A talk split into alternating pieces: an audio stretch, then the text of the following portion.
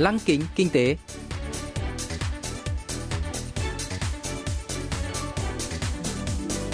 Xuân Trường xin kính chào quý vị và các bạn. Mời quý vị và các bạn cùng theo dõi chuyên mục Lăng kính kinh tế của Đài Phát thanh Quốc tế Hàn Quốc KBS World Radio phát sóng vào thứ hai hàng tuần.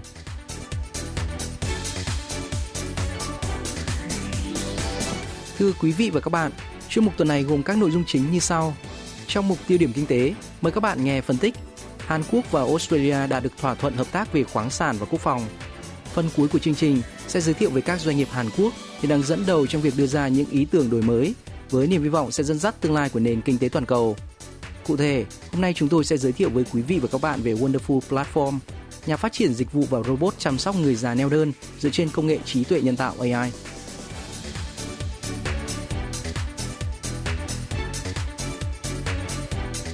Năm 2020 đánh dấu kỷ niệm 60 năm Hàn Quốc và Australia thiết lập quan hệ ngoại giao. Trước đó, năm 2014, hai nước đã ký hiệp định thương mại tự do FTA, đưa mối quan hệ song phương lên một tầm cao mới. Trong chuyến thăm Australia của Tổng thống Hàn Quốc Moon Jae-in từ ngày 12 đến ngày 15 tháng 12 vừa qua, Seoul và Canberra đã nhất trí nâng mối quan hệ ngoại giao song phương lên mối quan hệ đối tác chiến lược toàn diện, tăng cường hợp tác trên nhiều lĩnh vực, Song chuyến thăm lần này diễn ra trong bối cảnh Trung Quốc và Australia xung đột ở nhiều lĩnh vực, đặt ra bài toán cho Seoul về việc vừa duy trì chính sách ngoại giao cân bằng với Bắc Kinh và các đồng minh của Mỹ, vừa đảm bảo các lợi ích thiết thực. Chuyên gia kinh tế trong Charles Chin cho biết. 이번에는 뭐 양국 관계가 포괄적 전략 동반자로 격상됐다 또 이런 것들도 있겠지만 một thành quả đáng chú ý trong chuyến thăm Australia của Tổng thống Moon Jae-in là việc hai nước đặt thỏa thuận tăng cường hợp tác song phương ở lĩnh vực tài nguyên và năng lượng.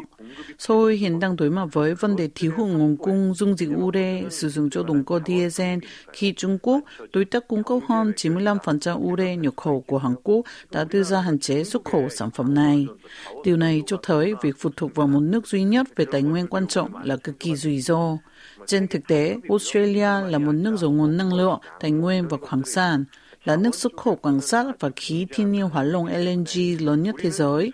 Đối với Hàn Quốc, hợp tác với các quốc gia giàu tài nguyên là rất quan trọng, đặc biệt là trong đại dịch COVID-19 khi chuỗi cung ứng toàn cầu bị gián đoạn và một số nước đang có dấu hiệu biến các tài nguyên quan trọng thành vũ khí. Ý nghĩa quan trọng nhất với Seoul trong thỏa thuận hợp tác với Canberra gần đây là đảm bảo chuỗi cung ứng cho các khoáng sản quan trọng. 핵심 광물, 자원의 공급망 확보에 비중을 뒀다. 이렇게 분석할 수 있겠습니다. Theo cơ quan năng lượng nguyên tử quốc tế IAEA, nhu cầu về các khoáng sản quan trọng cho công nghệ năng lượng sạch đến năm 2040 có thể tăng gấp 4 lần so với năm 2020 thì mới đáp ứng được mục tiêu của Hiệp định Paris về biến đổi khí hậu là giữ mức gia tăng nhiệt độ toàn cầu trong khoảng 2 độ C. Cụ thể, nhu cầu của ngành năng lượng đối với các khoáng sản kim loại sẽ tăng 32 lần với lithium, 25 lần với than trì, 21 lần với coban và 19 lần với niken. Trong bối cảnh chính phủ đang khuyến khích chuyển đổi sang xe điện và ngành pin thứ cấp trở thành động lực tăng trưởng tương lai, vấn đề quan trọng là cần đảm bảo nguồn cung khoáng sản ổn định để chuẩn bị cho tình huống bùng nổ nhu cầu. Australia là nước xuất khẩu lớn các khoáng sản quan trọng như niken, lithium và đất hiếm. Chính phủ nước này cam kết phát triển ngành công nghiệp liên quan như đưa ra chiến lược khoáng sản tối quan trọng năm 2019 và chiến lược sản xuất hiện đại năm 2020. Do vậy, việc đưa quan hệ hợp tác Hàn-Australia lên tầm chiến lược trên lĩnh vực nguyên liệu thô và khoáng sản thiết yếu thực sự là chính sách đôi bên cùng có lợi. Bên cạnh đó, hợp tác giữa hai nước về nền kinh tế hydro cũng có ý nghĩa to lớn khi Australia đặt mục tiêu trở thành nhà sản xuất hydro lớn nhất thế giới vào năm 2050, còn Hàn Quốc cam kết xây dựng nền kinh tế hydro. Mặt khác, hai nước cũng đạt được thỏa thuận hợp tác ở lĩnh vực công nghiệp quốc phòng khi Australia đã chọn pháo tự hành K9 do Hàn Quốc phát triển là mục tiêu mua sắm trong dự án mua sắm quốc phòng LAN 8119 vào tháng 9. Quân đội Australia sẽ được trang bị 30 khẩu pháo tự hành K9 và 15 xe tiếp tế đạn K10 từ Hàn Quốc. Đây là đơn hàng lớn nhất đối với pháo tự hành K9 với giá trị lên tới 1.000 tỷ won, 842 triệu đô la Mỹ, đưa Hàn Quốc trở thành nước châu Á đầu tiên xuất khẩu vũ khí chính tới Australia. Chuyên gia trong Soichin cho biết thêm. 호주 같은 경우가 이제 Five Eyes 아니겠습니까? Five Eyes는 이제 Australia là một thành viên trong liên minh tình báo Five Eyes ngũ nhãn do Mỹ dẫn đầu. Do đó, đơn hàng nhập khẩu vũ khí lần này có ý nghĩa quan trọng, cho thấy Canberra hoàn toàn tin tưởng Seoul về vấn đề an ninh và các thành viên khác của liên minh quân sự này cũng vậy. Australia là nước thứ bảy nhập khẩu pháo tự hành K9 và đơn hàng lần này là đơn hàng pháo K9 thứ ba trong năm nay của Seoul. 것이 굉장히 많이 화두가 되고 있고 회자가 되고 있고 좋은 평가를 받고 있다 이렇게 볼 수가 있겠고요. Trước đó, Seoul đã xuất khẩu khoảng 600 khẩu pháo tự hành K9 sang 6 nước, gồm Thổ Nhĩ Kỳ, Ba Lan, Ấn Độ, Phần Lan, Na Uy và Estonia. Pháo K9 lần đầu tiên được xuất khẩu sang Thổ Nhĩ Kỳ vào năm 2001 và khoảng 1.700 khẩu K9 đang hoạt động ở các quốc gia, bao gồm Hàn Quốc. Theo Viện Nghiên cứu Hòa bình Quốc tế đặt tại Stockholm, Thụy Điển, pháo K9 chiếm 48% thị trường pháo tự hành toàn cầu từ năm 2000 đến năm 2017. K9 nổi tiếng với khả năng hoạt động tuyệt vời trên mọi địa hình, từ đồi núi, đồng bằng cho tới những cánh đồng tuyết, rừng rậm hay sa mạc. Giá của pháo K9 dao động từ 3,3 đến 4,2 triệu đô la Mỹ, rẻ hơn nhiều so với các loại pháo của Đức có giá lên tới 8 triệu đô la Mỹ, nên không có gì ngạc nhiên khi sản phẩm này có tính cạnh tranh cao. Seoul hiện đang xúc tiến xuất khẩu xe bọc thép Redback sang Australia – Bên lề chuyến thăm của Tổng thống Moon Jae-in, các doanh nghiệp Hàn Quốc đã bày tỏ mong muốn mở rộng hoạt động kinh doanh ở Australia. Ông Chong Chol-chin lý giải. 포스코 인터내셔널이 호주 천연가스사 인수했다는 이런 부분들도 있고 Công ty Posco International, một chi nhánh của nhà sản xuất thép số 1 Hàn Quốc Posco, đã mua lại một công ty khí đốt thiên nhiên của Australia. Công ty công nghiệp nặng và xây dựng Tucson INC cũng ký được dự án hợp tác trị giá 110 tỷ won, 93 triệu đô la Mỹ. Hợp tác với công ty con Tucson Gritech có trụ sở tại Mỹ, xây dựng hệ thống lưu trữ năng lượng ESS tại Australia. Tôi cho rằng việc chính phủ hai nước xây dựng phương hướng mới trong quan hệ song phương, tạo điều kiện cho các doanh nghiệp hai nước hợp tác kinh doanh thì sẽ mang lại hiệu quả to lớn cho hai bên.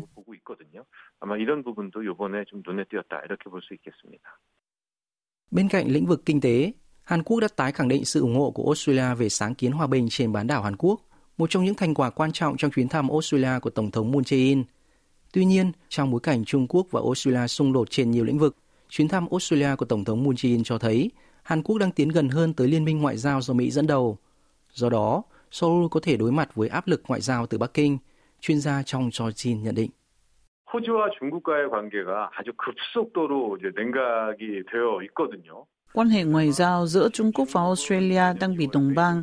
Thêm vào đó, Australia đã theo Mỹ và Anh tuyên bố tẩy chay ngoại giao Thế vận hội mùa đông Bắc Kinh 2022, khiến căng thẳng với Trung Quốc càng leo thang. Đối với Seoul, Canberra là một đồng minh quan trọng, còn Bắc Kinh là đối tác thương mại lớn nhất. Về mặt ngoại giao, Trung Quốc cũng có vai trò quan trọng trong tiến trình hòa bình trên bán đảo Hàn Quốc, cũng như tuyên bố chấm dứt chiến tranh Triều Tiên. Seoul đang rơi vào tình thế tin thoái lưỡng nan để cân bằng ngoại giao giữa Mỹ và Trung Quốc.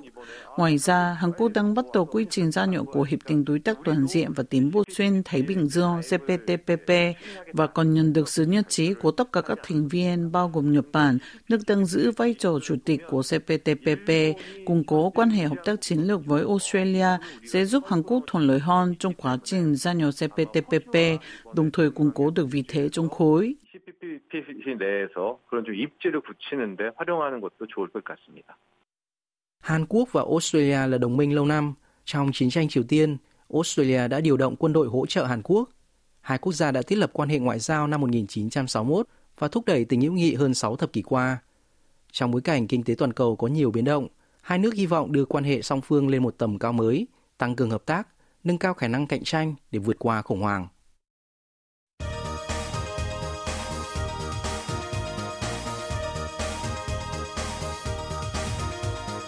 Tiếp theo chương trình là phần doanh nghiệp tiên phong trong kinh tế Hàn Quốc, giới thiệu về những doanh nghiệp Hàn Quốc đi đầu trong việc tạo ra những ý tưởng mới, sở hữu công nghệ hàng đầu và hứa hẹn sẽ dẫn dắt nền kinh tế trong tương lai. Hôm nay, chúng tôi sẽ giới thiệu về Wonderful Platform, nhà phát triển dịch vụ và robot chăm sóc người neo đơn dựa trên công nghệ trí tuệ nhân tạo AI. Sau đây, giám đốc Hoàng Song Thết của Wonderful Platform giới thiệu về công ty. 원더풀 플랫폼은 어르신 돌봄을 위한 지능형 로봇 Wonderful Platform được thành lập vào tháng 1 năm 2016, sở hữu robot chăm sóc sức khỏe cao cấp Tasom và nền tảng Avatin. Tầm nhìn của công ty là nỗ lực nâng cao giá trị xã hội, từ đổi mới công nghệ và dữ liệu AI, hướng tới phát triển thành công ty toàn cầu về dịch vụ chăm sóc người neo đơn. Năm 2019, công ty đã tham gia dự án chăm sóc người cao tuổi sống đơn thân bằng robot Tasom tại thành phố Kimpo, tỉnh Gyeonggi. Một năm sau, công ty mở rộng dịch vụ kinh doanh sang nhóm yếu thế trong xã hội như người già neo đơn, người khuyết tật hay các hộ đơn thân, sống ở thành phố cảng Thung Yon, tỉnh Nam Gyeongsang. Doanh nghiệp đã hợp tác với chính quyền địa phương, cung cấp chương trình phúc lợi cho những người kém may mắn trong xã hội. 지자체의 다양한 복지 사업을 취약계층에게 전달하는 행정복지 안내 서비스도 제공하게 되었습니다. Tính đến năm 2021, Hàn Quốc có 1,67 triệu người trên 65 tuổi sống đơn thân, tăng 24% so với con số 1,35 triệu người của năm 2017. Năm ngoái, có 1.385 trường hợp người sống một mình tử vong mà không ai biết, cao gấp 1,7 lần so với con số của năm 2017. Song đến nay vẫn chưa có chính sách phù hợp cho nhóm đối tượng này. Hiện nay, mỗi nhân viên công tác xã hội phải phụ trách 20 người cao tuổi, thậm chí ở một số vùng con số này lên tới 30 người. Hàng tuần, mỗi nhân viên phải gọi điện hai lần và trực tiếp đến thăm một lần đối với mỗi người cao tuổi. Song hình thức này khó đáp ứng được nhu cầu thực tế, đặc biệt khi số ca tử vong ở người già neo đơn ngày càng tăng. Giám đốc Hoàng sóng Thích của Wonderful Platform đã nảy ra ý tưởng về robot chăm sóc sức khỏe khi nghĩ đến người mẹ vợ sống một mình. Lấy cảm hứng từ việc người cao tuổi neo đơn không có ai để trò chuyện, thường vừa nói chuyện khi xem TV như thể đang đối thoại với các nhân vật trên màn ảnh.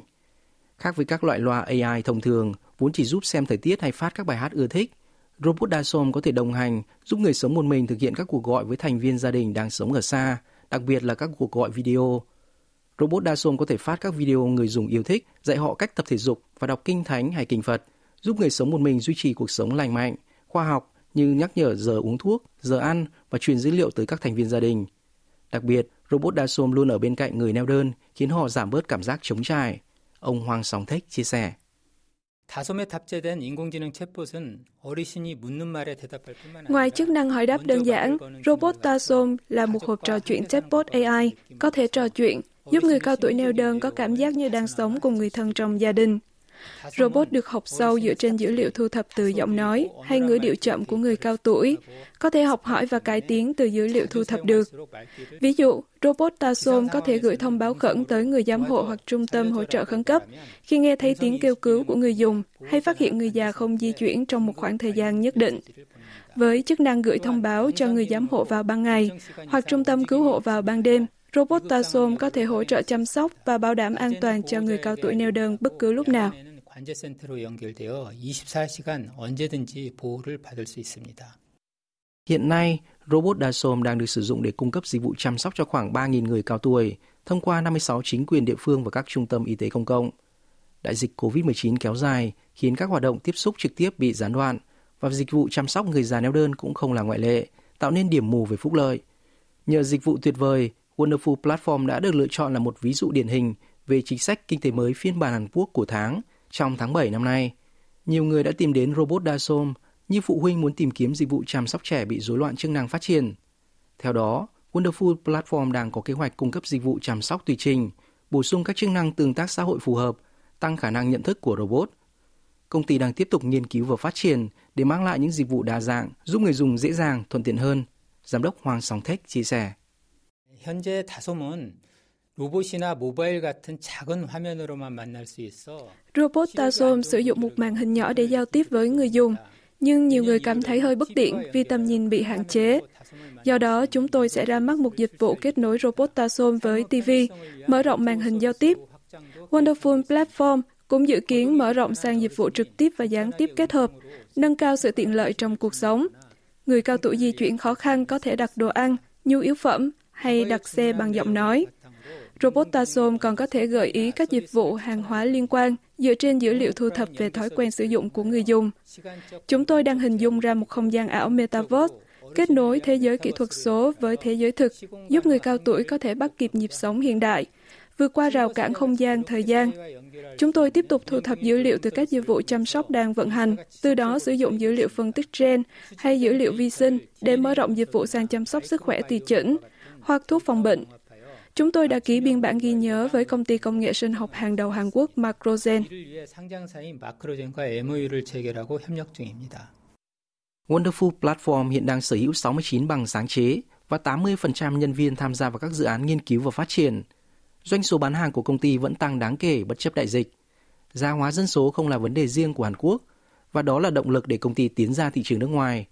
Wonderful Platform đã thành lập chi nhánh tại Mỹ, tích cực khám phá thị trường này và đang có kế hoạch tiến sang thị trường Nhật Bản và Hồng Kông, giám đốc Hoàng Song Thách bật mí.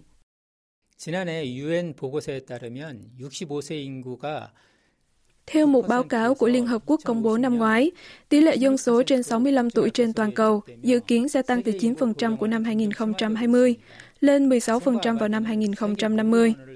Robot Tasson và dịch vụ Avadin hỗ trợ đa ngôn ngữ nên thuận lợi để tiến vào thị trường nước ngoài.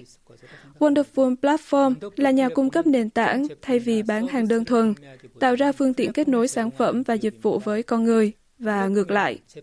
Nền tảng dựa trên AI có thể cung cấp dịch vụ đa dạng như mở rộng sang phân tích dữ liệu, chăm sóc sức khỏe và không gian ảo Metaverse.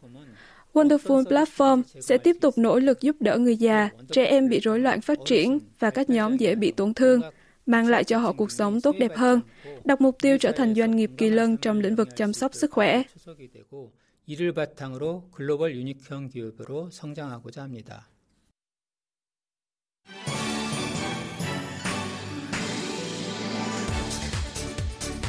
Quý vị và các bạn vừa lắng nghe chuyên mục Lăng kính kinh tế tuần này. Cảm ơn quý vị và các bạn đã quan tâm theo dõi. Xin kính chào tạm biệt và hẹn gặp lại trong chương trình tuần sau.